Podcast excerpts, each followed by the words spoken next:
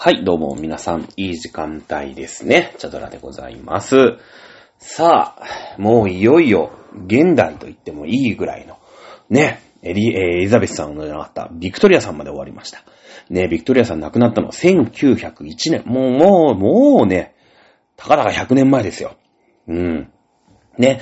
えーそして、えーこっからはね、あのまあ、王室というものが、その、なんというのかな、まあ、政治というのかな、えーそういったものを動かしていく時代というのは、影を潜めます。まあ、君臨せず、君臨する、すれども、統治せず。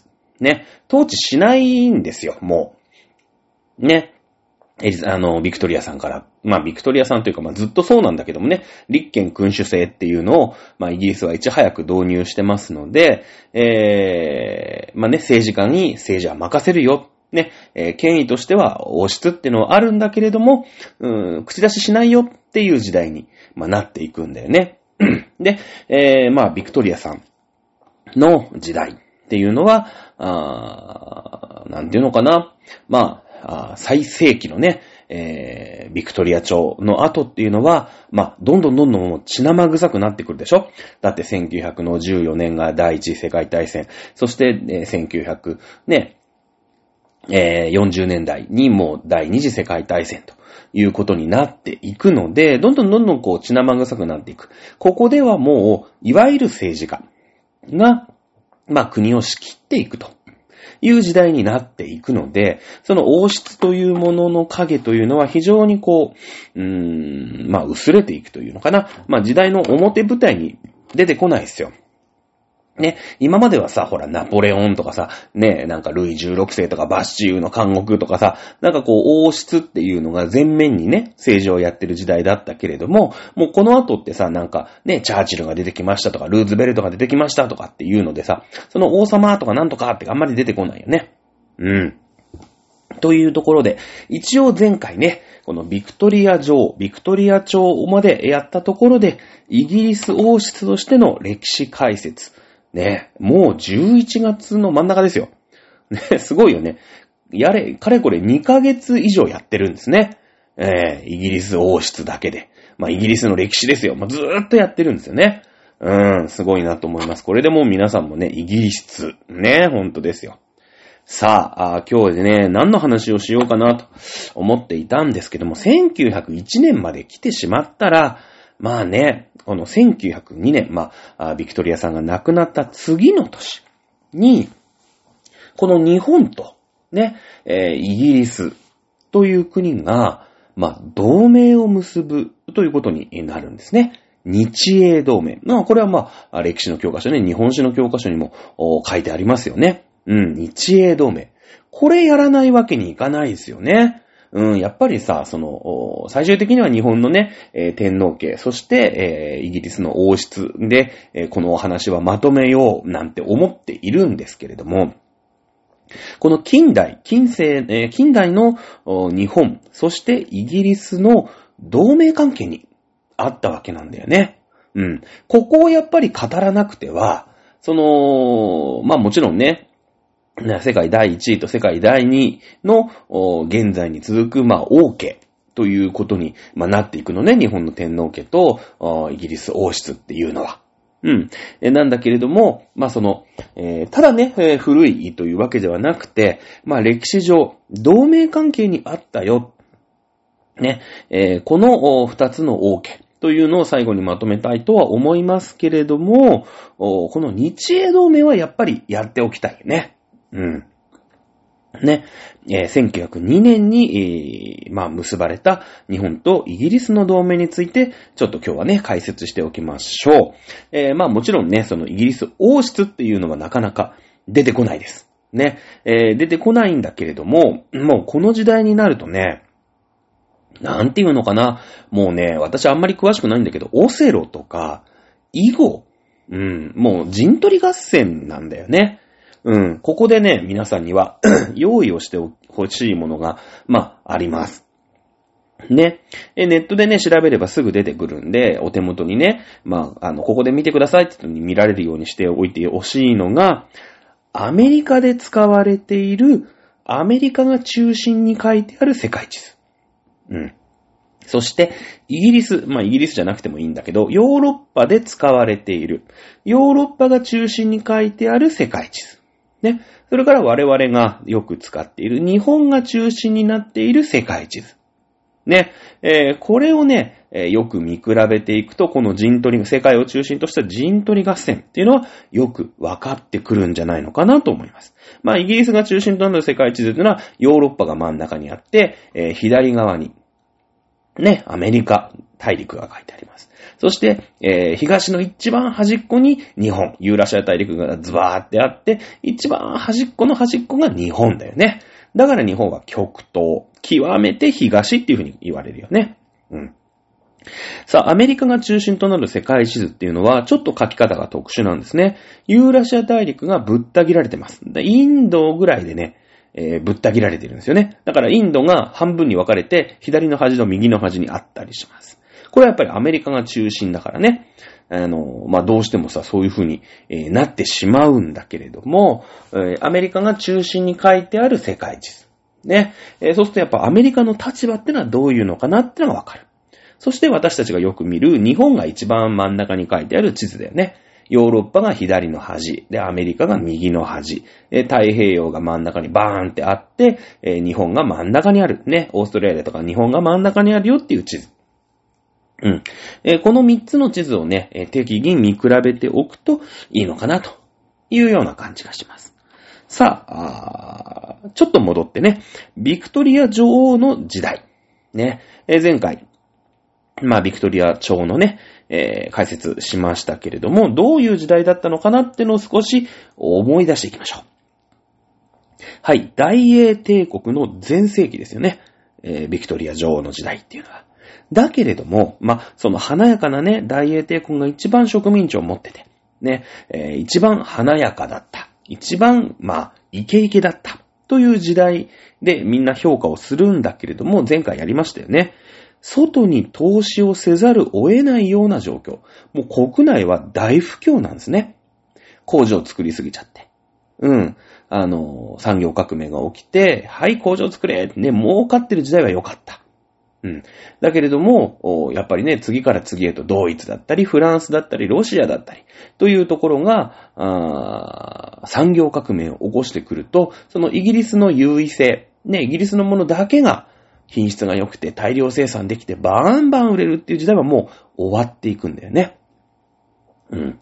そうすると、じゃあその投資先、まあもちろん売り先でもいいんだけどね、商品の売り先なんだけれども、どんどんどんどん外に投資をせざるを得ないような状況だったよ。えいうことが、あまあ前回ね、えー、解説をいたしました。まあなんか今の中国みたいだよね。今の中国。うん。今の中国も実は同じような状態で、もうバンバン物作るんだけれども、国内で物が全く売れないんですね。うん。だってさ、その中国って、まあ確かにね、今はお金持ちだから、まあいろんなね、技術あるよ。だけど、最先端の技術ってないんだよね。うん。もう持ってたものを、持ってた技術、ね、よその国が持ってた技術をパクって、ね。で、もうふんだんにある、資源と、ふんだんにある人的資源と、そういったものを組み合わせて、安いものをいっぱい作ってるよ、いうような状態。だけども、まあもちろんね、中国は14億人の人がいるんだけれども、この14億人はね、等しく貧しいんですね。うん。なので、物を買う力がない。まあ、内需なんて言うよね。内需って言いますけども、内需がないんですよ。だから、どんどんどんどん外に物を売っていく。ほら、買いやがれ、買いやがれって言ってね、えー、札束でね、ほっぺた張り倒して、えー、外に物を売っていかなきゃいけないような状態。外にどんどん投資をせなきゃいけないような状態だよ。まあ、もう、今の中国っぽいよね。ってことは今の中国がどうなるかっていうのは、押して知るべしなんだけれどもね、実はね。うん。さあ、そして外をぐるっと見てみると、フランス、ドイツ、ロシアで産業革命が起きて、イギリス一択、ね、その経済という意味でもそうだし、もちろんその経済力イコール政治力でしょだから、その世界をね、の、派遣国としてのイギリスの優位性、ね、イギリスナンバーワンっていう、もうイギリス一択だよっていう時代が密かに陰りを見せている。これ、今のアメリカっぽいよね。なんか。今のアメリカもそうじゃん。派遣国なんだけれども、えー、昔はね、あの、第二次世界大戦が終わって、もうヨーロッパズタボロ。ね。ヨーロッパズタボロだけど、アメリカはさ、無傷でしょ？まあ、ハワイのね、真珠湾でボコちょっと日本がちょろっとボコしただけで、基本無傷でしょ？で、その後、ね、戦後の世界っていうのは、まあ、アメリカと。そして、まあ、戦勝国である、アメリカと同時にね、戦勝国になりました、このソ連という国で、まあ、仕切っていこうと。ね、バチバチに対立しておこうということなんだけど、基本的にその戦後世界ってのは、アメリカが全部牛耳ってる時代だよね。だけれども今、ね、この2020年になって、えー、まあ、よその国、いろんなところがさ、やっぱ戦後ね、日本だってもう原爆落とされてずったぼろ、東京も大空襲でずったぼろっていうところから復興をして、世界第2位の経済力になりましたよね。え中国だってそうでしょ？ね、もちろん戦勝国、まあ日本と戦争してましたから戦勝国なんだけれども、戦争が終わった瞬間の中国なんてのはもう弱々弱っぴなんですよ。日本だって馬鹿にしてたよね、はっきり言ってね。うん、はっきり言って日本の方が先にね、経済復興しましたよ。うん。だけれども、まあ、復興して、えー、中国もね、えー、頑張って経済をね、えー、改革、開放だなんつってさ、あの、毛沢東がね、追い出しちゃったから、まあその後のね、江沢民とか、ああいうところがみんなで頑張って改革開放だとか言って今第2位の経済大国になってるわけでしょ？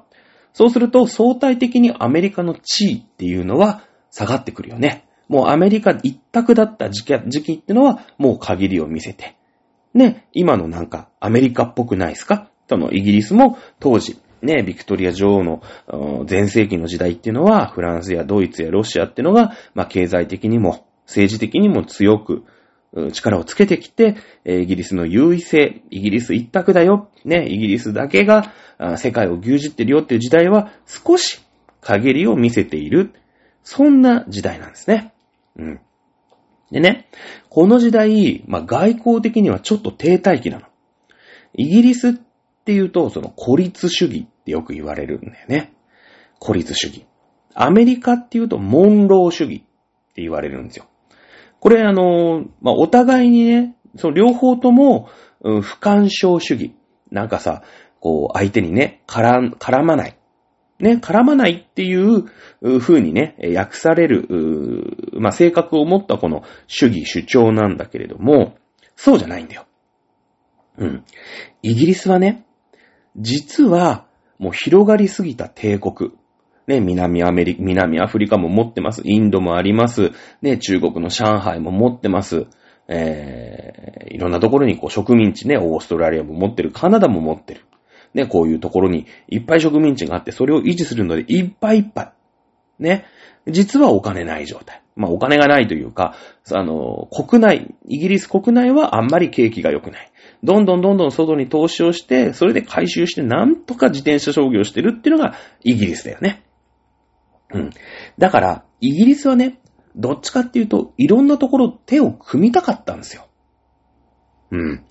ね、いろんなとこと手を組んで、じゃあこの地域は君たち頼むね、この地域は君たち頼むねっていう風にやりたかったの。そしたらそら、分業できるじゃない。今は世界中見なきゃいけないよね。オーストラリア、ニュージーランドってのも植民地だから、あの辺で何かあったら困るよね。だから、あそこにも軍隊を置かなくちゃいけない。ね、中国、インド。これはもうさ、あの、イギリスにとっちゃ生命線じゃないですか。ね、中国、インドで投資をしてお金を回収してるから、やっとなんとか、えー、国が回していけてるような状態だよね。そういう話前回しましたよね。ここにはさ、ね、なんかややもしてインド取られちゃったりとか、中国ね、えー、取られちゃったり。これ困りますよね。イギリスの命綱ですよね。だからここでもなんか変な奴らがね、えー、攻めてきたりとか、なんかインドがね、独立したいって言い出してみたりとか、そういったことが起きないように軍隊がいりますよね。もちろんイギリス本体、自分のところも、あの、守んないとさ、で、本国がやられちゃお話にもなんない。まあ、カナダだって守んなきゃいけない。もう世界中に軍隊でなきゃいけないんだけれども、どっかと同盟を組めば、じゃあそこは頼むねって同盟国に言うことができるよね。だから、いろんな国に声をかけて、ね、えー俺と同盟しないか？ね、まだほら、イギリスがさ、少し世界の覇権国で、いや、イギリス様と同盟するんだったらメリットあるよねってみんなが思ってるうちに、こう、手をね、イギリスから差し伸べている時代なの。だけども結果この時のイギリスといえば孤立主義って言われてるでしょ。ね。孤立主義なんだよ。イギリスに手を貸してくれる国がいなかったんだよね。うん。なんでか。他の国はさ、はっきり言って、イギリスのさ、なんていうの、参加になんか入りたくないの。だってイギリスってさ、ちょっと、まあ、ずるというか、別にみんな、イギリス人がすげえ頑張ったんだけども、その産業革命とかでね、ちょっと早く産業革命が起きたからって、なんか世界中のさ、もうニュージーランドからオーストラリアからインド、中国、南、ね、アフリカから、ね、エジプト、ああいうところのさ、いろんなところに唾つけて、はい、ここ俺のもの、はい、ここ俺のもの、はい、ここ俺のものって、やってる時代じゃない、イギリスさんは。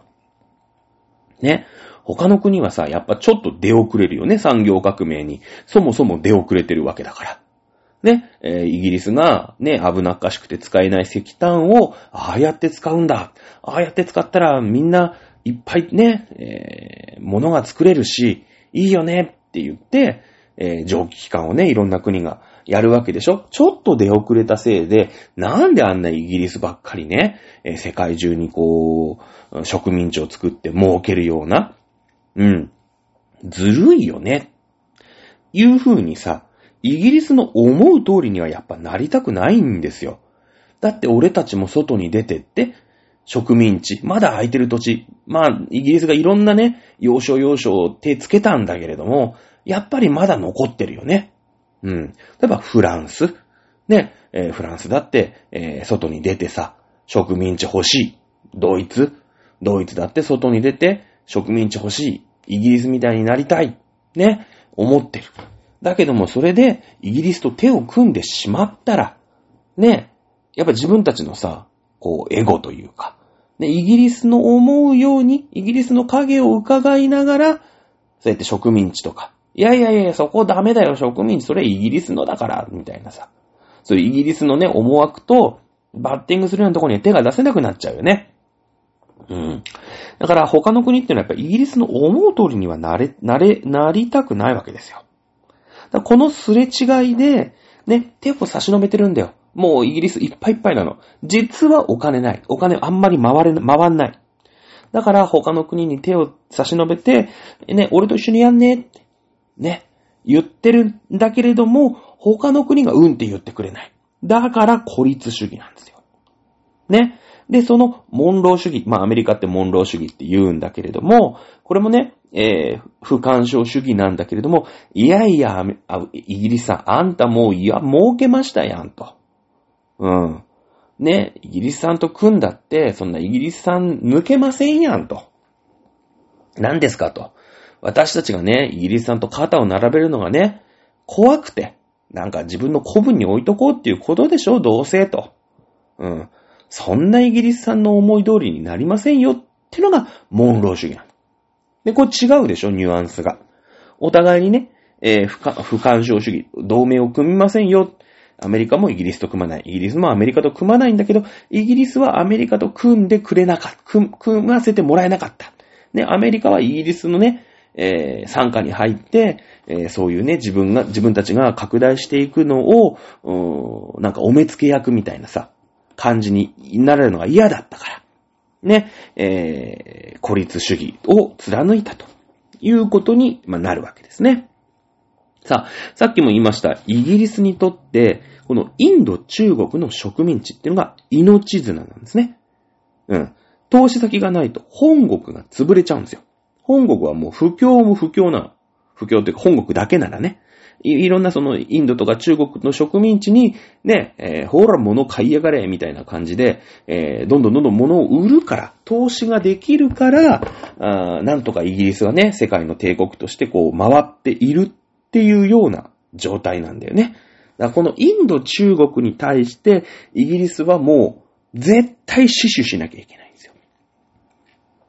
ね。もうい、い生命線なんです。インド中国は。でね、この時のイギリスが、うーん、一番、なんていうのかな、脅威というのかな、一番恐れていたのが、このロシアという国なんですね。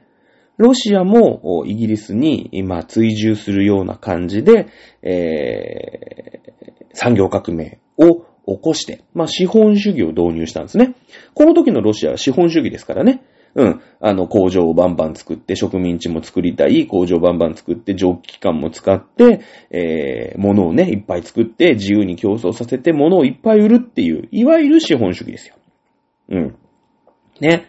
えー、このロシア、ね、自分たちに遅れて産業革命をしたんで、こっから脅威になってくるのはロシアだな。いや、もちろんフランスとか、ドイツとか、ね、えー、いろいろこう、ライバルになりそうな国っていうのはあるんだけど、やっぱロシアってさ、でかいじゃないですか。ね？でかいでしょ？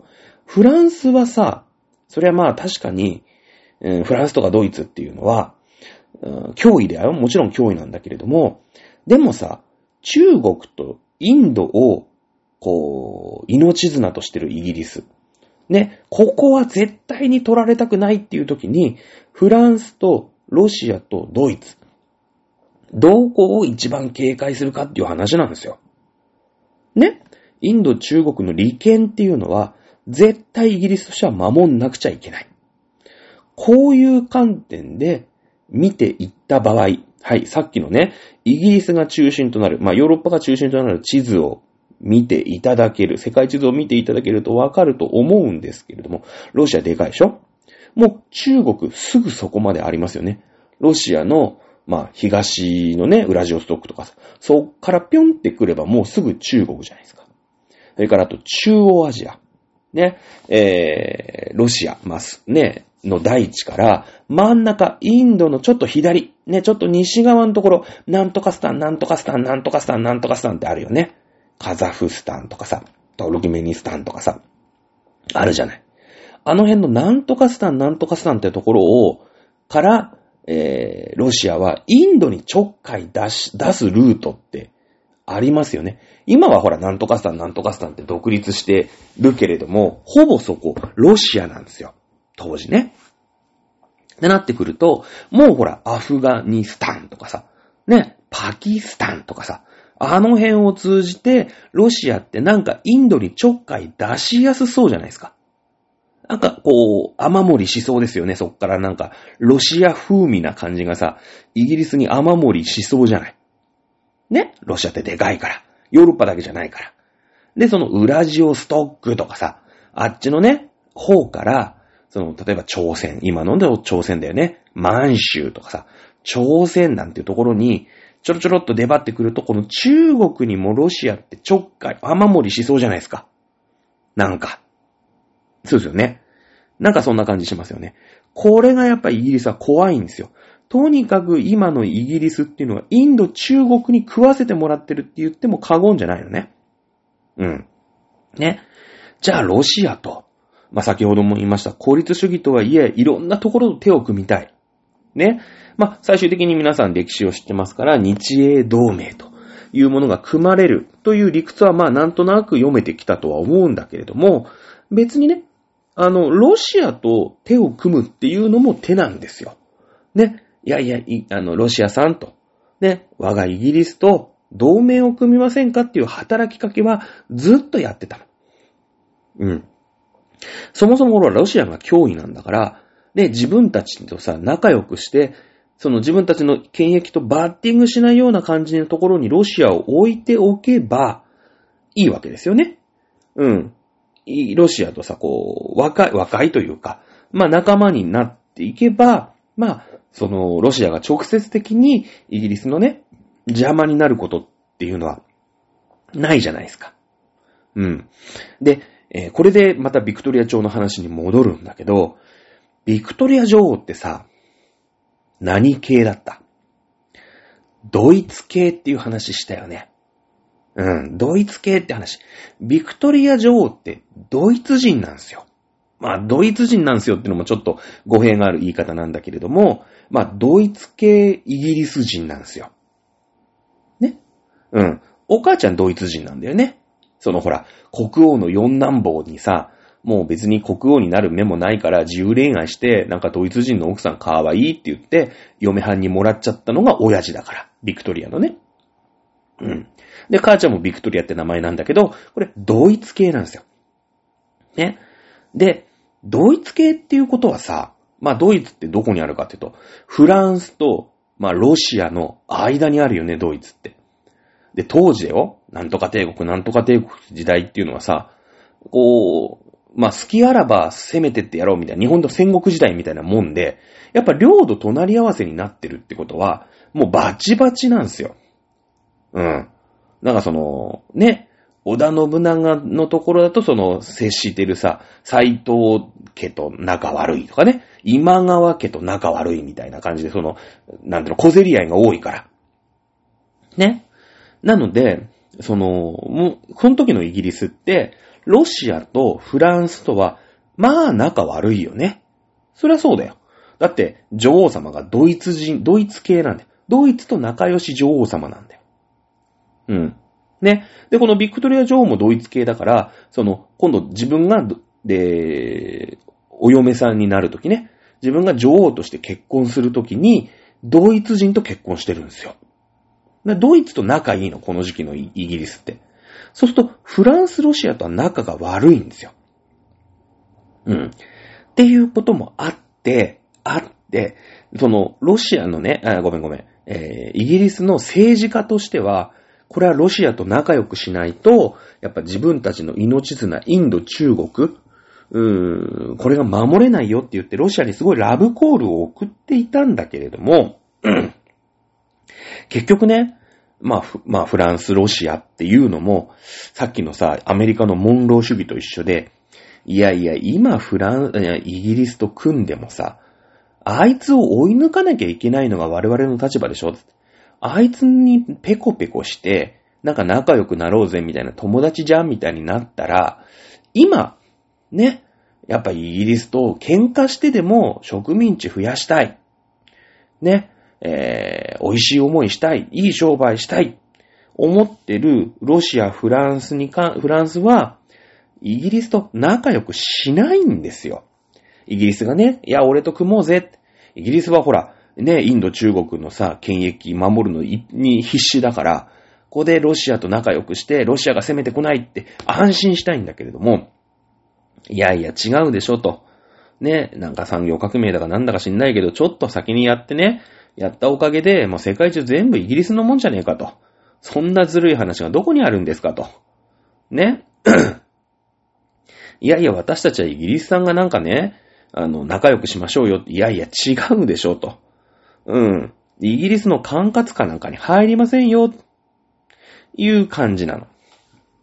で、フランスはさ、その、植民地戦争を実際ね、イギリスとこの時に、その、アメリカが、アメリカ、北アメリカね、いわゆる今のアメリカの支配権をめぐって、えー、英仏で戦争してるんですよ。うん。まあ、1754年だけれどもね、北アメリカ大陸をどっちのものにするかっていう戦争をしてる。まあ、結果から言うと、まあ、あの、アメリカのね、独立戦争はイギリスと戦いますから、えー、イギリスの植民地だったわけでしょ、もともと。なので、この英仏植民地戦争、あの、アメリカのね、アメリカ大陸のね、えー、は、えー、まあ、イギリスが勝つわけだ。だから、イギリスとフランスはもうめっちゃ仲悪いのね。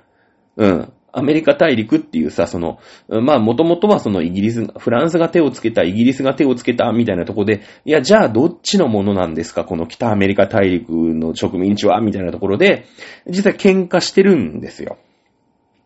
ね。で、その、フランスは、現地のね、インディアン。まあ、今インディアンって言っちゃいけないのかな？ネイティブアメリカン？ね、まあ、これはもう歴史用語だからね、フレンチ・インディアン戦争って言うから別にもう歴史用語としてインディアンって使うけれども、うん、現地のね、ネイティブアメリカンを応援して、イギリスのね、えー、イギリスを、まあ、追い出そうと、まあ、したわけだ。だけど負けちゃうのね、フランスは。ね、えー、でもその、後にね、えー、アメリカは、うんと、イギリスは、その、お茶のね、えー、増税するんですよ。こうやって、フランスとさ、戦争してるわけでしょ？アメリカ合衆国のどっちがね、覇権を握るかっていうので。で、そうすると戦争ですからお金めっちゃ使うじゃないですか。で、増税だよね。大体戦争をやって、金がなくなって増税して、国がひっくり返る、これよくあるんですよ。ね。えー、対仏戦争の結果、その、やりましたよね。お茶の話したじゃないですか。その、お茶に、うん、税金をいっぱいかけると。ね、えー、イギリスが勝ち取った植民地の人たちに、えー、税金をね、貸すと。で、ふざけんなって言って、その、このお茶っていうのがなんか原因で、なんだよ、税金かけんのかよ、みたいなさ、感じで、そのボストン茶会事件つって、そのお茶を全部ね、海に捨てちゃって、あの、独立戦争、アメリカ独立戦争が、まあ、始まるわけよ。で、フランスはフランスでさ、あの、対英戦争ね、えー、対イギリスと戦争をしてるわけでしょ？このフレンチ・インディアン戦争とかでさ。で、えー、北アメリカ大陸どっちのものや？ー言うてガチガチに戦争してるじゃないですか。で、えー、お金が まあ、いっぱい使っちゃって。で、えー、庶民にね、増税するんですよ。うん、増税するの。で、庶民がね、もうそんななんかお金がなくて、パンもね、買えない感じで飢えて苦しんでる時に、マリー・アントネットが、ね、パンがないならブリオシュを食べればいいんじゃないのつって、もう、ね、国民がブチ切れて、1789年フランス革命ですよ。ね、ヒナワックスブルバッシュ。これやったじゃないですか。同じなんですよ、だから。その、うん、アメリカ大陸の覇権を握る、どっちのもんだっていうね、その投資先だよ。ね、もうインド、中国はもうイギリスがガチで握ってもこれガチガチに固めたと。じゃあ今度はアメリカ合衆国だと。ね、アメリカ合衆国というかアメリカ大陸だと。北アメリカ大陸だと。じゃあこれをね、どっちのもんだっていうので戦争するんですよ。ね、あの、アメリカ大陸で。で、えお金いっぱい使いすぎます。増税します。国が、まあ、あその、アメリカのね、えー、人たちがブチ切れて独立するぞって言って、それも阻止しようとするんだけど、アメリカ独立戦争で負けるでしょ、イギリスは。アメリカが勝つんだから。ね。そして、えー、なんだろうね。もうイギリスはさ、そのアメリカの植民、植民地を諦める。いうことになるんですよね。うん。アフリカでもね、えー、もうちょっと後、1885年ぐらいから、今度もうさ、戦争が始まるの。もうね、フランスも懲りてないから、あの、北アメリカではね、まあ負けましたよ、はっきり言って。フレンチ・インディアン戦争でね、負けました。もうイギリスのものですって確定しましたけども、今度はアフリカだ。まだ手がついてない土地。まあ、そのね、えー、一番南の端、希望法のところの、南アフリカ共和国っていうんですか？南アフリカはまあイギリスのもんだよね。で、えー、そしてスエズ運河を持ってるエジプトもイギリスの植民地になるわけですよ。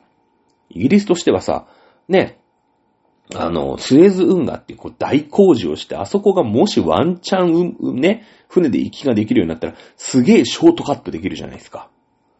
その、命綱であるね、インドとか中国に行くのにめっちゃショートカットできるじゃないですか。だからこの、スエズ運河ね、これを大々的にね、イギリスがバックアップして支援して、ここ植民地にするんですよ。で、そうするとね、エジプトが一番北でしょ？で、一番南が南アフリカでしょ？でここを繋げたいよね。なんか繋げたいじゃん。縦に繋げたいじゃない。で、フランスはね、逆に、まあ、ちょっとイギリスから遅れて、アフリカにこう手を伸ばしていくんだけど、フランスからさ、こうぴょんぴょんぴょんってこうね、ジブラルタのとこ通って、えー、モロッコの横とかさ、ガーナとかさ、フランスは、えー、アフリカ大陸の、うん、西の方ね、西海岸から上陸すんの。ね。あの、モロッコとかさ、ね。あの辺からこう、で、あとガーナとかさ、あの、西海岸の方から、ザーってね、東に攻めていくんですよ。で、イギリスは縦にこうラインを通したい。オセロみたいな感じ。で、フランスは横に通したい。ここでさ、ぶつかるじゃないですか。で、ここでもバチバチやるんすよ。ね。ずーっとイギリスとフランスって戦争してんの。ね。えー、そんな、そんな時代よ。ね。で、イギリスは、さっきも言ったように、このロシア、それからフランスへの対応で結構いっぱいいっぱい。だよね。フランスはさ、まだね、その、一応ご近所さんじゃない。本国はお隣同士だから。から仲悪くても、まあ、その本国同士で戦争をガチガチにしてるわけじゃなくて、植民地の方で戦争をしてるだけだから、まあ、まだなんとかなる。ね。問題はロシア。ね。中国、インドにもなんかアクセスが良さそうだよね。でもこの中国とインドってのはイギリスの命綱。ここで手、目をつけ、イギリスが目をつけたのが日本なんだよ。だってロシアはさ、いくらね、同盟しましょう、同盟しましょうってイギリスが手を差し伸べても、知らねえと。イギリスの参加なんか入ら入らないよ。やっぱこのままじゃ拉致開かないっすよね。ね。なので、しょうがない。日本だ。やっぱ日本はさ、ね、ロシアをこう挟み込むことができるよね。ロシアってのはユーラシア大陸のど真ん中にデーンってあるすげえ巨大な国。で、イギリスってのはこのユーラシア大陸の一番西端にある島国。ね。そして日本っていうのはこのユーラシア大陸の一番東にある島国ですよね。この二つでロシアを抑えることができれば、ね。えー、当面、一応そのイギリスが一番脅威と感じているこのロシアという国の動きというのを止めることができるかもしれないな。ね。このロシアっていう国はさ、これずっと言ってるよね。ロシアの、ロシア革命の時の話にも言った。ロシアの南下政策。とにかく凍らない海が欲しいんだよ、ロシアは。今度ロシアの立場で考えて。ね。ロシアの立場で。もうさ、ウラジオストックとかも冬になったら氷凍っちゃうでしょ？北極海の方にもさ、全然凍ってるでしょ？とにかくすぐ貿易。だって、今さ、ロシアは産業革命してるんだよ。物がいっぱい作れる。やっとね、蒸気機関で物がいっぱい作れる。資本主義だからね、ロシア、この時の。なってくるよね。物がいっぱい作りたいんですよ。やっぱ海、船のアクセスが欲しい。言うですよね。船のアクセスが欲しい。じゃあ、ロシア南下政策、どんどんどんどん、ね、凍らない海が欲しいよっていうところで、丸一。丸一はヨーロッパ方面だよね。うん。こっちに進出をしていって、例えば国海とか、ね、地中海とか、あっちの方に進出するのが1個。2個目。なんとかスタン、なんとかスタンの、あの、なんとかスタンのところからインドの脇っ面のところに抜けて貿易をしたい。で、これが2個目のルート。3個目が極東。ね、ウラジオストックから満州、そして朝鮮に至るルートを抑えれば、ね、えー、この凍らない港っていうのがロシアは手に入るよね。いうことですよね。うん。日本をね、だからこの、なんていうのかな。まあ一番はさ、ヨーロッパ方面っていうのはやっぱね、そのイギリスの地元だから、まあなんとかね、政治の力だったり、まあいろんな国とのパワーバランスだったりで、まあなんとか食い止める。まあなんなら、この時の、えー、ビクトリア朝、ビクトリア女王のね、ビクトリア朝っていうのはドイツと仲いいでしょ。で、イギリスよりも先にドイツとぶつかるわけですよ。ロシアがこうヨーロッパ方面にこう力を伸ばして、うん、港を確保しようなんていうふうに思ったら、まあまずドイツがぶつかる。ね。だからヨーロッパ方面は、まあ今仲いいドイツ君に何とかしてもらおうかな。ね。えー、このビルフェルム、まあもっと先なんだけど、ビルフェルム2世とかね。これはあの、ビクトリア女王の孫に当たったりするんですよ。この時のドイツの最初っていうのはね。うん。で、えー、なんとかスタン、なんとかスタン、なんとかスタンの南下の方、そのインドにちょっかいを出す。まあこれもね、まだヨーロッパから見れば近いよね。うん。あの、スエズ運河っていうかさ、通って、えー、中東からね、ファッと行けば、まあまあ、遠く、まあなんとかなる。ね、極東は遠いよね。ヨーロッパからまあスエズ運河通ったとしたって中東回って、インド回って、中国回って日本とかさ、ね、ウラジオストックとかあっちだから、まあここをなんとか止めたいよね。イギリスとしても一番コストかかるんですよ。こ、ここのロシアを抑えようと思うと。でもここでね、ロシアに、うーん、出張らせるわけにはいかない。やっぱりさ、その満州とか朝鮮とかに、えー、ロシアがね、えー、進出してきたら、やっぱり自分たちの次は中国。中国なんか今は強いですけど、昔なんか弱々ですからね。うん、中国にロシアがどんどんどんどんね、進出していって、まあ自分たちの権益が侵される命綱ですからね。うん。ここをなんとかしたい。ね、えーイギリスは日本をなんとか味方につけたいっていうことで、まあロシアとのね、えーにラブコールを送っていたんですけども、まあ交渉は決裂、えーして、日本に、白羽の矢を立てた。さあ、一方日本だね。今度は世界地図書いてください。日本が中心として見てください。はい。日本は、そもそもね、侍ちょんまげの時代から、うん、文明開化して、まあなんとかしていくわけなんですけれども、欧州の国とお近づきになって、ね、大陸に進出していきたいよ、いうふうに野望を持っているわけですよ。ねえ。やっぱりさ、侍の国ですから、ねえ、まあ、侍の時もね、何回か中国に進出して、例えば豊臣秀吉の朝鮮出兵とかね、大陸に進出していきたかったことっていうのはあるんだけれども、なんせ300年間ね、鎖国してますから、やっぱり外交音痴なんですよ、日本って。うん。ね、その大陸の情勢とかさ、ね、その海外に植民地とかね、うんそういうの全然頭にないじゃん。だって鎖国してんで引きこもりなんだから。植民地ってのはもうさ、他人の家に行って、他人の家の冷蔵庫開けてお菓子食べちゃうみたいな、そういう話じゃない。ずけずけ入って、土足で入って、ね、他人の家の冷蔵庫からプリン食べるのが植民地ですよ。ね。日本はさ、300何年間江戸時代ずっと家で引きこもってるわけですから、そんな大体のことできないんですよ。やっぱその辺のノウハウがないから、やっぱ欧州の国とお近づきになりたいよね。うん。ね、お近づきになりたい。で、もう、そのなんていうの？先にさ、中国っていう大きな家の冷蔵庫でプリン食ってる奴がいっぱいいるわけだ。うんイギリスとか、フランスとか、ね、なんならロシアとか、いるわけですよ。じゃあ、どこと組むかねっていうのを、まあ、真剣に悩んでる時代なんだよね、この時代って。うん。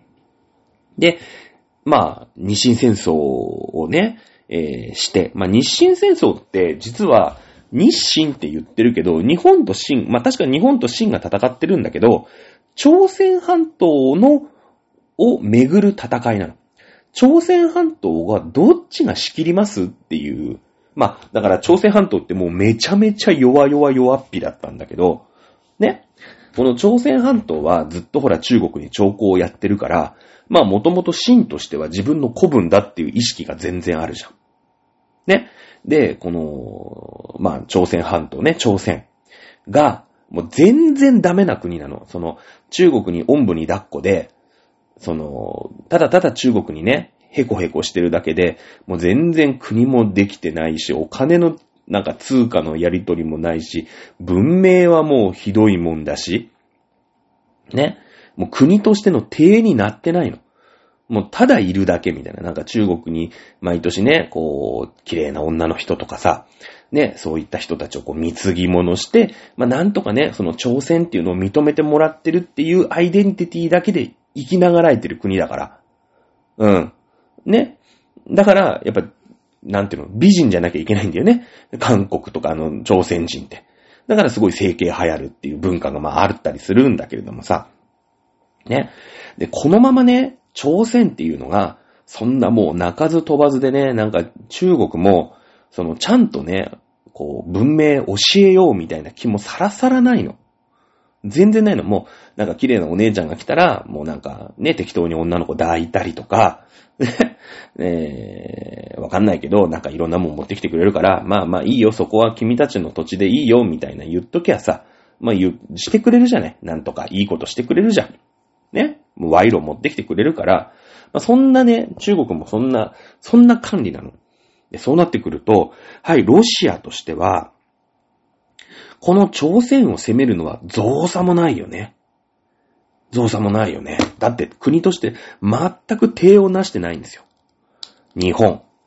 いやいや、万が一ロシアが、この、南下政策ね、えー不当、不当、凍らない港、不当港をゲットするために、満州であり、北朝鮮であり、そして朝鮮半島でありというところに来たときに、いやいや待てよと。こんなとこにこんなヘタレな国がいたら、まあ簡単にロシアにやられるぞと。いや、もしね、万が一、朝鮮半島全部ロシアのものになってみろと。いや、次はうちだと。やべえと。うん。そのためには、その朝鮮半島はちゃんとしてくんなきゃ困りますよ。ね。で、真にね、一応ほら、親分だなんて思ってるわけでしょそして、親分だったら、その朝鮮なんとかせえよと。ね。いや、もしちゃんとお前ができないんだったら、あの、新しい親分として朝鮮の親分は俺がやるから。ね？俺に管理させろって。まともにしてやるからって。うん。いう風にしたら、まあ、中国としてはさ、いやいやいや、ね、もうなんだ、日本だかなんだか知んねえけど、まあ、それでさ、俺らは、ね、その朝鮮ってのは、ああいう感じで、もう、だら、だらーっとした感じで、ずっと来てるわけ。あいつらもうどうにもなんないから、もういいよ。なんか国王とか認めでやりゃなんか適当でいいよ、みたいな感じで、結構左打ちはなのよ。中国も。で、ブチ切れて、日本は日本でね、ロシア来たら結構やべえから。で、もう、もういいと。うん。じゃあ、出るとこ出ようぜと。表出ろと。うん。で、どっちが、この朝鮮を仕切るか、言骨で決めようじゃねえかっていうのが日清戦争なんだよ。ね、そういう感じなの。で、実は、その、清もね、清の方ね、中国の方も、まださ、なんか、昔からの大ヤクザだから、こう、日本なんかさ、たかだかなんか30年、40年ぐらいまでね、えー、鎖国引きこもりだと思ってたら、ひ、ひたすらね、その、ひたすらこうガチャって玄関開けて開国したと思ったら、もうめちゃめちゃ強い国になってて、舐め、舐めてたんだよね。秦はね。はっきり言ってね。じゃあ、原骨で勝負しろ、表出ろやって言って、え、そんななんか何十年、二十年ぐらい前まで引きこもりだろって言って、ひとひねりだわって言ったら、ベコベコにやられるのね。うん。日本すげえんですよ。で、まあ、日清戦争の賠償金があって、その賠償金でね、清からお金分取って、えー、日本は産業革命が起きていくっていうね、まあ、話に今なるんだけど、日本は日本で、そんなね、あぶく銭で、さ、産業革命を、なんていうの、バブルみたいな感じでね、起きる、起きるわけよ。その、第一次産業革命もそうだし、まあ、第二次産業革命ね、えー、もうそうなんだけれども、まあ、第二次産業革命は今度日露戦争でさ、勝つっていうことが、まあ、実際問題起きていくことになるんだけれども、まあ、賠償金でね、産業革命起きて、まあ、お金が、お金が普及に降ってくるわけよ。ね、えー、日清戦争終わってさ、中国から賠償金踏んどるから。で、そうなってくると、うーん、そのお金でね、じゃあ、なんか、富岡製糸場を作ってみようとかさ、えー、そういうなんかボイラーのね、えー、蒸気機関を買ってみようみたいな感じで、その自分たちが工夫してね、蒸気機関をこう発明してとかなんとかってそういうんじゃないから、その国内は、の市場がまだ育ってないの。ね、育ってないの。なんかそんな、なんていうの、大量生産が必要だとか、ほら、イギリスはさ、ね、その綿織物っていうのが、こう、貿易をしてたらね、なんかサラッサラの綿織物っていいよねって流行したじゃん。流行するってことは需要がそこにあるわけだから、その工場で作っても、まあ最初のうちはそれで、その需要、爆発的なね、ブームに応えられるだけのまあ、下地があるんだけど、日本って、あぶく銭で、はい、じゃあ工場を作ります。はい、ここでボイラーが出てきてね。ほら、たくさん作れるでしょって言うんだけど、それを買うやつがそもそもいないの。それ、あぶく銭でやってるから。ブームが起きてないから。木綿とかのその。ね。え、なので、その、やっぱり日本は不況になっちゃうんですよ。そんなあぶく銭で工場ばっかり作って供給だけ増やすから、需要がついていかない。そうするとね、考えることは一緒なんですよ。やっぱ、外に売らなきゃいけないよねって言って、日本はそのさ、いいとこのね、その、好景気ってのを経験しないで、いきなり思いっきり不景気になっちゃうの。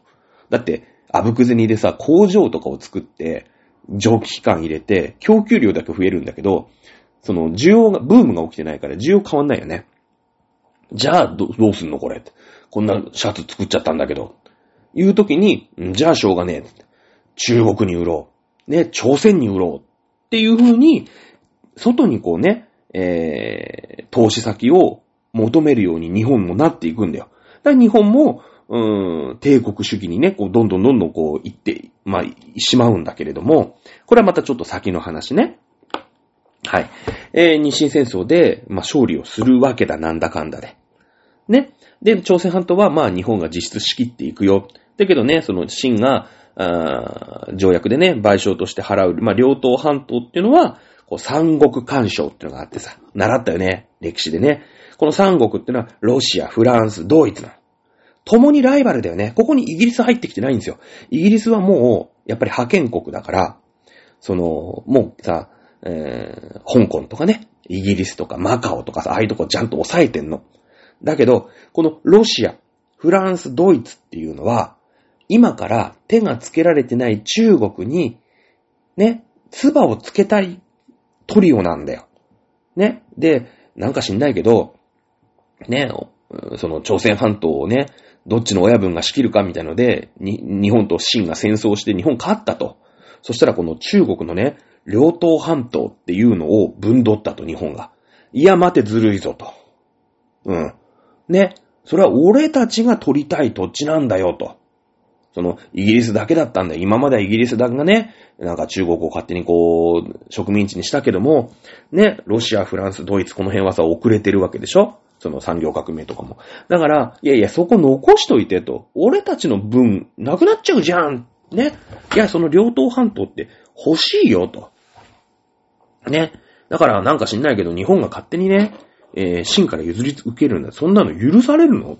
ということで、この、うーん、後発組ね。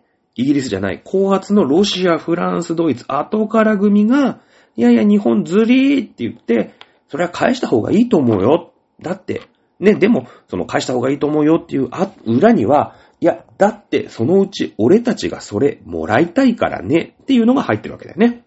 うん。ね。いうところで、その日本も、このロシア、フランス、ドイツせっかく戦争してるわけだから、返す。でもね、やっぱりロシア、フランス、ドイツって、やっぱ強いじゃん。日本ってまだまだ、まだまだよ。はっきり言って、真に分かったけど。ね、まだまだ。だからもう、しょうがない。な、もう我慢して、餓心昇胆でね、我慢して、この両都半島は三国干渉のために、をされたがために、まあ、秦からもらったんだけど、秦に返すんですよ。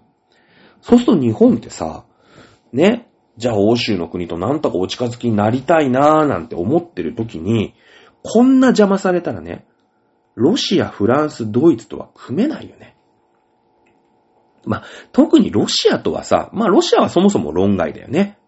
だって、なんかロシアが南下政策をして、えー、韓国、ね、例えば朝鮮、ここに手を出したら、次は俺たちがやられるかもしれないぞ。だから、ちゃんと秦がね、責任を持って韓国を近代化させるのか、ね、させないんだったら俺たちがやってやんぜっていうので起きたのが日清戦争でしょだからやっぱり日本もロシアは近い分、あのー、怖がってるんですよ。やっぱ脅威なの。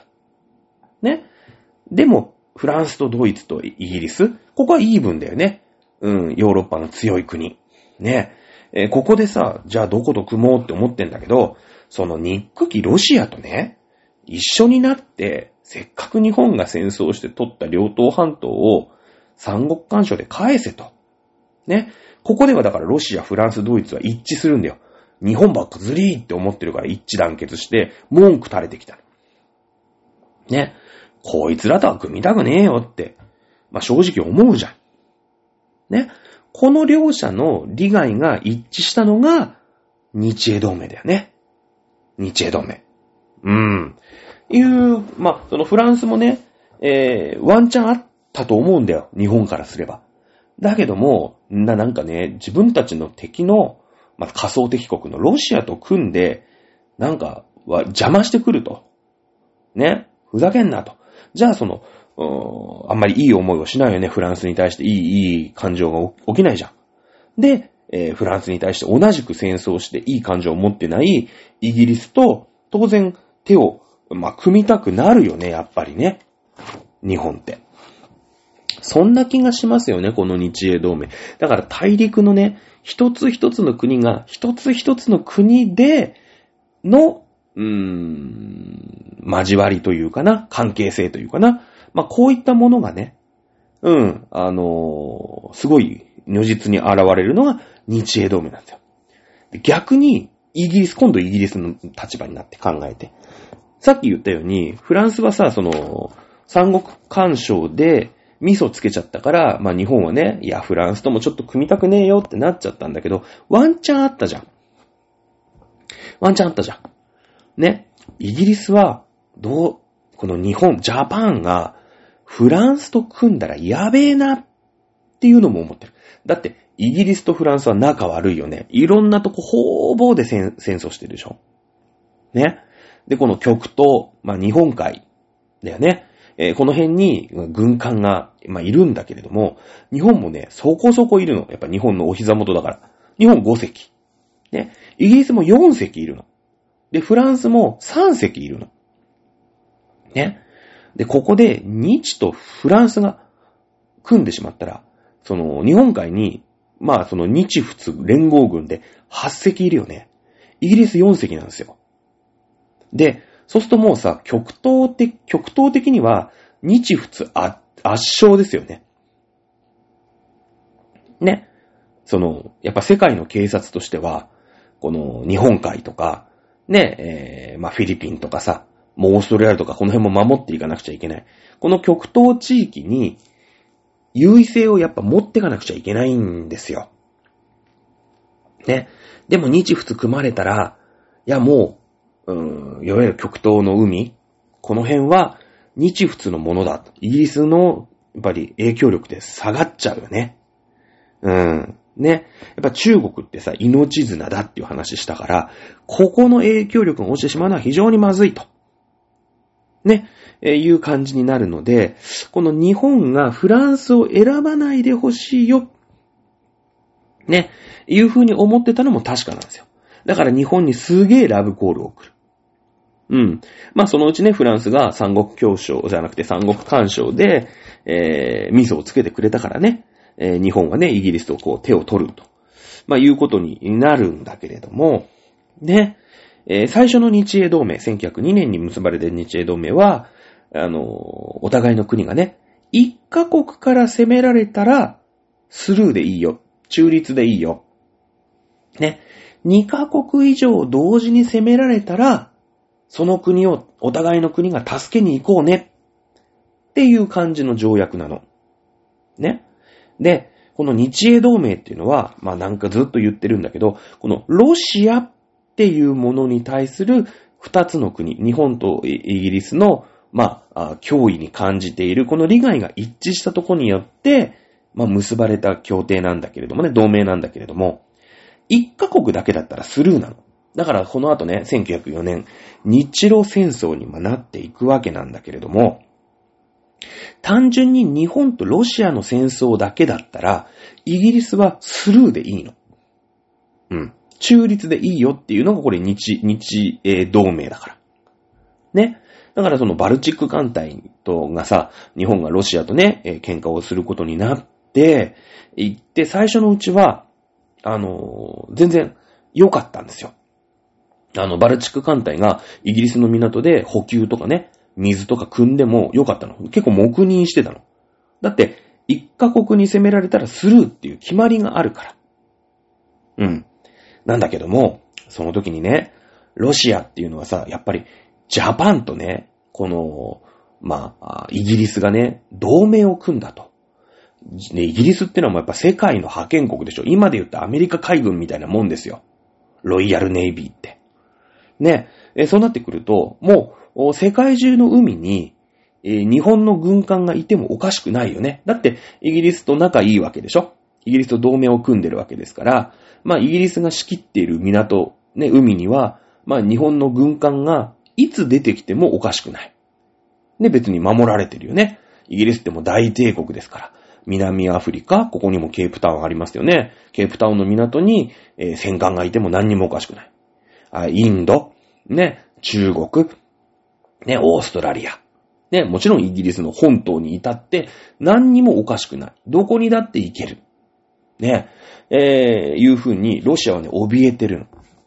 ね、ロシアは世界中のスパイ、ね、スパイにこうね、連絡を取って、今どこに日本の軍隊、軍艦がいるんだっていうのを調べさせる。ね、だって戦争してるわけだから。やっぱ不意打ち怖いよね。ね、はい、日本海軍は日本海にいるね。よし、そこまで行って、はい、行くぞってなりゃいいけどさ。ね、それは行くぞってなったらいいんだけど、なんか、ね、あの、スリランカのところでなんか待ち伏せかなんかされててさ、いきなりあまり準備ができてない時にね、なんか薪とかさ、水とか燃料とか補給してる時に、いきなり攻めてこられたらもう目も当てられないじゃないですか。ね。だからその情報を集めてて、世界中のスパイにね、もし、えー、日本の軍艦を発見した。そんなエージェントには、莫大な賞金を出すよっていう風に、世界中に言ったんですよ。ね。そうするとね、やっぱロシアってね、昔からそういうなんかね、甘いところがちょっとあるんだけど、嘘の情報がね、もうめちゃめちゃ本国に、あの、情報伝達されるの。いや、ここで日本海軍を見ましたって言ったら、そうか。じゃあ、ね、えー、2万ルーブルやるとかっていう、そういう、そういう感じなんだ、多分ね。うん。だから、嘘でも言っちゃうと、まあ、だってその、ね、軍艦のなんか艦影を見ましたとかだったら確かめようがないじゃん。今だったら軍事衛星とかさ、あるし、まあ、ツイッターとかね、フェイスブックとかもいろいろあるから、その、どこの港にね、どの船が止まってましたっていうのは、その写真パシャって撮ってさ、ね、写メかなんか送っちゃえばすぐ分かっちゃうけど、昔ってそんなことないでしょ？もう実際なんか、ね、インドの、なんか、ムンバイですけれども、日本のなんとかっていう感染が出港したようです、なんて言われてもさ、もう出港したようですって言われたってね、もうそれはもう海出ちゃってるから、その証拠も誰かを派遣して調べさせてももういないしさ、ね、ロシアね、半信半疑になって、あのー、ね、ビビってんすよ。完全に。ね、バルチック艦隊がね、間違えて、あのー、イギリスのね、近くで、ただの漁船よ。ね、イギリスはほら、タラとかいっぱい取るでしょ。塩タラ取るって話したじゃないですか。そのただのトロール船を、まあ、霧も深かったし、雨も降ってたんだけど、あと夜だったんだけれども、その、情報がね、その日本海軍の艦船がこの辺にいますっていうさ、その偽情報ね、その目に、目がくらんだスパイというかエージェントが偽情報をこう流して、まあ、日本は分かってたの、それが。ね、世界中のエージェントが偽情報を流してどうやら金をくすねてるらしいっていうのも分かってたから、なんか嘘の、本当の嘘の情報を日本人が流してたの。ね、日本人がイギリスの近くなんだけど、あの、感染見ました、みたいなのをロシアにあげるみたいなね、そういう情報戦でも実は勝ってたんだけど、あのー、イギリスのね、トロール船、ただの魚を取る船の艦影が見えた時に、もうロシアおっかないから、撃て撃て撃ちまくれって言って、その船沈めさ、沈めちゃう。沈めちゃう。ね、これはまあドッカーバンク事件って言うんだけれども、あのー、これが起きてね、いや、本当は中立なんだよ。日英同盟的には。めっちゃ中立だって決まってんだよ。その日本とただロシアが戦争してるだけだったら、中立を守ってねっていう話なんだけれども、あの、イギリスはね、めちゃめちゃバルチク艦隊に嫌がらせをするんですよ。ね。世界中、やっぱほら、イギリスって世界中に植民地あるから、いいか植民地の人たちと。今からバルチク艦隊が日本と戦争をするからいろんなとこに寄ると思うけど、我がイギリスの植民地は一歩たりとも入れるんじゃないよと。バルチク艦隊を。補給も絶対許さん言うてね。めちゃめちゃこう、嫌がらせをするんですよ。もう、なんての？バルチク艦隊で、しかもその、イギリスがね、管理してる、その、スエズ運河もね、通させないと。で、もう、しょうがない。そしたら、もうぐるーってさ、アフリカの方回っていくしかないよね。アフリカの方回ってもさ、そのケープタウンのね、港使えないわけですよ。南アフリカの。ね。で、それ以外のとこあるじゃんと、アフリカの。ある、あるけど、その立派な軍港とかないわけですよ。はっきり言って。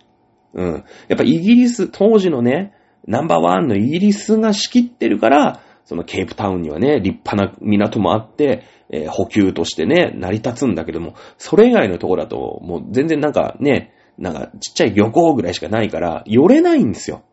やっとのこさね、アフリカ、もう、スエズ運が使えたらすげえショートカットできんのに、アフリカ回って、ぐるーっと来てインドでしょ？ね、インドもさ、ね、イギリスが仕切ってるから寄れないでしょ？で、インド寄れなくったら何、なんかパキスタンとかさ、ね、中東もまたなんかイスラムがちょっと出張ってきてめんどくさいしさ、アフリカはアフリカで全然栄えてねえから港寄れないしみたいな感じで、もう日本に着いた頃にはもう、もうヘロヘロなの。もう飯はない。ね、薪はない。ね。で、その、燃料の補給もままならない。なので、やっぱこう、ロシアの戦艦もすごい足が遅くて、戦艦で足が遅いってのはもう致命的なんですよ。はっきり言って。その、いい場所の取り合いなのね。やっぱり、こう砲撃戦だからさ。まあ、水鉄砲でこう、ボンボンボンボン撃ち合うみたいな感じで、やっぱ足速いやつが強いよね。うん、打ち合いしたの、鬼ごっこの時って。足速いやつ当然強いじゃないですか。ね。それと一緒で、もうそんなね、バルチック艦隊すごい簡単なんだけど、もう、船底に藤壺はついて遅いし、薪はいい薪ももらえないし、なんか、その燃料もね、節約しなくちゃいけないし、いい、美味しいお水もね、全然補給してもらえないから、もう、乗組員たちにね、病気が流行っちゃったりとか、で、食料もね、そんな、でかい軍港とかだったらさ、フレッシュなね、えー、ものいっぱい積み込めるんだけど、なんかちっちゃな漁港とかだから、ほんのちょろっとのね、なんか、見たことないせような魚ですぐ腐っちゃうみたいなさ、そういうのしか補給してくれないから、やっぱり船員たちも、こう、リフレッシュもできないじゃない。ね、大きいところだったらなんか、あ、じゃあ今日ここで 2, 2日間休憩とか言ってさ、ちょっと飲みに行ったりとかさ、女の子ナンパにしたりとかするんだけど、もうなんかね、ちっちゃい田舎の漁港とかだったら、もう港のね、止まってるけど、ずっと船の上みたいなね。そういうのでストレスも溜まってるし、もう全然ダメなの。ね。もうなんか持ってる力の半分ぐらいしかなくて、バルチク艦隊破れるんですよね。日露戦争はね、あの、イギリスも、その、そんなにね、その、まさか日本が勝つとは思ってないんだけど、その、いろんなところが、いろいろうまく噛み合った挙句日露戦争で日本勝つんですよね。うーん。面白いよね。あの、それにはその、日本がね、うまいこと情報を流して、えー、イギリスがね、もう散々パラバルチック艦隊に嫌がらせを、まあ、すると。ね、いうところで、えー、そのバルチック艦隊の本気が、まあ、出せなかった。いう感じなんだよね。うん。で、その後、ね、えー、第二次日英同盟、1905年に、えー、結ばれるんだけれどもね。うん。今度さ、ロシアは極東、ね、その、もうイギリ、日本には手が出せない。まあ、国力が落ちるわけですよ。負けちゃうわけだから。ね、その、まさか日本に負けると思ってないだろうし、ロシアも。だけど戦争で負けるってことは大きく国力が落ちるっていうことでしょ。そうなってくるとさ、その、今度、ロシアとしても、やっぱ不当、凍らない港ね、不登校に、うん、出てきたい。ってなってきたら次どうするかっていうと、なんとかスタン、なんとかスタンの、あの真ん中から出てきたよね。もうほら、ウラジオストックの方から日本に出てくのはもう無理だよ。だって、お、負けちゃったんだもん。やっぱりさ、一回負けるとこうトラウマになるからね。うん。そうすると、このなんとかスタン、なんとかスタンにも出てきたくなっちゃ、出ていかざるを得ないよね。うん。そこを強化したのが第二次日英同盟。ね。インドもイギリスとして扱いますよ。いう条項が一つ追加されるんですよ。ね。で、一カ国で攻撃されて、今まではさ、日本がロシアに攻められましたって言っても、イギリスはね、えー、スルーでよかった。ね、中立でよかったんだけども、今度は一カ国でも攻撃。例えば、インドがロシアに攻撃をされましたって言ったら、日本はロシアに攻めかかってくださいっていうやり方に変わるんですよね。うん。で、ロシアはやっぱり国力をここで落とす。ね。そうするとさ、ロシアとしてはどういうふうに考えるかっていうと、やっぱ国力が落ちると、いろんなところと同盟を組みたくなるんですよ。ね。イギリス、フランスと協調路線を取る。これ、第一次世界大戦の時に実は言ってますよね。三国協商。これ、もう第一次世界大戦の話になっていくんだけれどもね。うん。ロシア、フランス、イギリスが三国協商という形で、えー、同盟を組むんですよ。ね。そうするともう日英同盟って何なの？ロシアに対する脅威で日英が組んだよね。だけどロシアはやっぱり戦争に負けて国力を落として、いろんなとこに今度ね、ちょっとこう、エッジが効いて丸くなってきてさ、みんなと仲良くしようなんて思ってるわけ。そうすると、日英同盟の、うーん、意義っていうのは少し薄れるよね。まあ、直接的な脅威も薄れてるしね、当然。はい。そして第一次世界大戦。ね。もう第一次世界大戦とかゆっくりやりませんよ。時間がいくらあっても足りませんし、もう1時間もいっぱい超えてますからね。ね。そうなってきて、第一次世界大戦は何が起きたかっていうと、今度、イギリスも含めたヨーロッパ全体がドカーンと地盤沈下します。そして、アメリカが覇権を握るようになりますよね。まだ完全に握ってないんだけどね。でも、アメリカの地位っていうのがぐーんと上がりました。そうなってくると、今度日英同盟。ここで出てくるのが、アメリカで使われている、地図だよ。ね。あの、インドがね、ぶった切られてる地図。アメリカが真ん中に書いてある地図で見ると、日英同盟っていうのは、今度アメリカを、ね、大西洋の方からイギリス、太平洋の方から日本がアメリカを攻めるような同盟に見えてくるんですよ、アメリカって。あの、アメリカからすると日英同盟って。ね。これがやっぱり、ちょっと気に入らないんですよ。挟まれてるよね。これロシアの時と一緒じゃないですか。ね、ロシアっていうのが最大な脅威となっていた頃は、ユーラシア大陸の西の端のイギリス、そしてユーラシア大陸の東の端の日本がお互いに手を取って、ね、ロシアをなんとか抑えようって言って日英同盟だよね。はい。今、まあ、イギリスからしてみれば一番の脅威はアメリカなんですよ。アメリカ。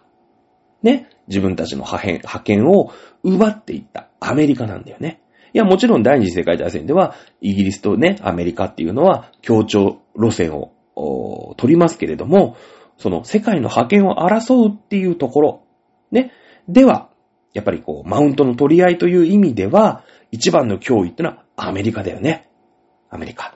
で、この日英同盟がアメリカにとってみたら自分たちを挟み込むような、うん。だから、あわた、ね、アメリカも分かってるわけですよ。今やっぱりイギリスは自分たちを警戒してるな、派遣が移りつつあるな、いうのを警戒してるからね。うん。えそうなってくると、この日英同盟がどうにもこうにも邪魔なんですよ。ね。日英対アメリカっていう構図をなんとかしたいっていうことで、この日英同盟っていうのにメスを入れてくるのがアメリカなんだよね。うん。やっぱりさ、アメリカとしても、ね、えー、この日英同盟は気に入らない。でもイギリスもさ、このなんかそんなのにね、文句を言われる筋合いはないわけですよ。だけれども、ね、第一次世界大戦で借金をめちゃめちゃしてるんですよね。アメリカに。だからやっぱ世界的な地位が、アメリカがどんどんどんどん上に行って、イギリスがどんどんどんどん下に行ってる時代、アメリカに逆らえないんですよ。ね。いやいや、アメリカさん、日本とイギリスでアメリカを挟み込むような同盟なんて、ね、そんなアメリカに弓引くつもり全くないんですよ。言ったって、いやいやいや、お前らが両方から攻めてくるって考えただけでも、この日英同盟は本当に許せないよ。アメリカが言ったら、まあ日本もね、イギリスも、うん、じゃあ解消しようかっていうことで、日本と日英同盟っていうのは解消になったという日英同盟ということになるわけですね。まあこっからね、だから日英同盟、そのアメリカもね、うん、やっぱりそのロシアが無駄に日本とね、イギリスを怖がったように、アメリカもね、えー、無駄に日英度、日、日と英をね、えー、怖がって、まあ、この同盟を破棄させることになるんだけれども。うん。日本もね、だから、このままねえ、日英米と一緒になっていれば、第二次世界大戦でも、うん、まあ、戦勝国という感じで、まあ、中国の一部と、朝鮮とね、この台湾とね、このぐらいは、まあ、保障されたのかなっていうふうに思いますけれどもね。うん。というのが、日英同盟。だから、非常にね、その、センシティブというかね、あの、まあ、利害の一致もそうだし、やっぱり共通のね、えー、イギリスのね、まあ、その王家、国王だよね、女王国王と、日本のその天皇家っていうね、えー、まあ、君臨するんだけれども統治しない。まあ、この後ね、えー、日本はその軍部の台頭っていうとこで、うまいこと祭り上げてね、えー、その統治をしていくみたいな感じになっていってしまうんだけれども、まあ、同じような価値観を、まあ、持っている2カ国が同盟を結んでいたというのは、非常にこう、世界的に見ても意義がある同盟なんだよね。うん。この価値観、ね。えー、そんな日本とイギリスの同盟なんだけれども、まあ、それはね、えー、第二次世界大戦の前に決裂をしてしまうんだけれども、第二次世界大戦が終わって、えー、イギリスの、まあ、女王様、えこの間亡くなったエリザベス女王、そして、えー、昭和天皇だね。えー、この二人が、戦後、初めて会った時のエピソードを次回紹介して、イギリス編終わりにしたいと思います。はい。次回できっとイギリス編最終回です。ということで、えー、今回の講義は以上でございます。ちょっと長くなっちゃいましたね。日英同盟、しっかり押さえておきましょう。それではまた皆さん来週です。さよなら。